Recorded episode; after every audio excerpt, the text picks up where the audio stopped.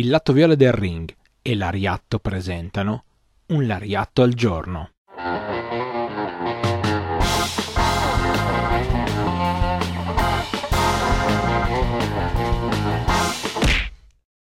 Benvenuti a un nuovo appuntamento con un Lariatto al giorno, io sono Stefano, una delle voci di Lariatto e sono qua anche oggi per raccontarvi qualcosa di importante riguardo il mondo del puro reso. Sì, perché noi in questo spazio da 3-5 minuti al giorno vi raccontiamo qualcosa che vi possa far venire voglia di approfondire un pochino il mondo del wrestling giapponese. Questo lo facciamo anche per far pubblicità, ovviamente, al nostro programma che ogni martedì sera alle 18 campeggia sul canale Twitch del lato viola del ring quindi se volete volete venirci a trovare, ci trovate lì, quindi tutti i martedì alle 18.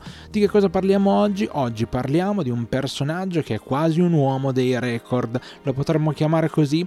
Sì, penso proprio di sì, anche se i record sono quasi tutti confinati, anzi in realtà in questo caso sono tutti confinati al mondo della Noah. Stiamo parlando infatti di Takashi Sugiura, un lottatore che possiamo considerare a tutti gli effetti il primo lottatore formatosi in Noah. Sì, perché lui ha avuto delle esperienze di MMA e di grappling e di altri tipi di lotta in altre promotion non di wrestling ed è entrato nell'Academy eh, della Pro Wrestling Noah nel 2000, l'anno di fondazione peraltro eh, della federazione. È entrato in quell'anno e nello stesso anno in realtà alla fine di dicembre del 2000 ha anche fatto il suo debutto e quindi possiamo annoverarlo come primo record. Lui è stato il primo a diplomarsi nell'Accademia della NOAA, che sappiamo peraltro essere anche molto molto complessa.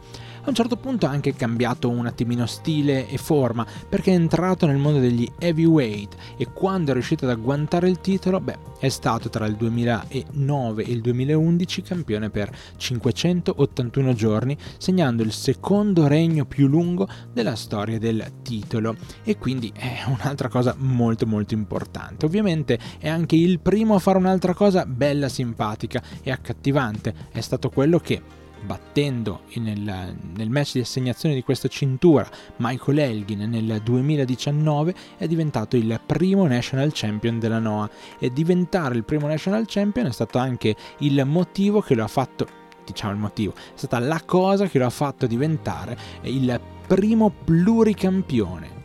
Tutti i titoli principali della Noah lui li ha avuti almeno una volta. E quindi questo Takashi Sugiura è un eh, personaggio che insomma quando guardiamo, osserviamo, nonostante ci siano vent'anni di carriera, quindi non sia più un giovinastro, beh, dobbiamo guardarlo con tutto il rispetto con cui guardiamo quelle persone che hanno davvero segnato la storia. Nel suo caso probabilmente solo di una federazione, ma che storia ragazzi.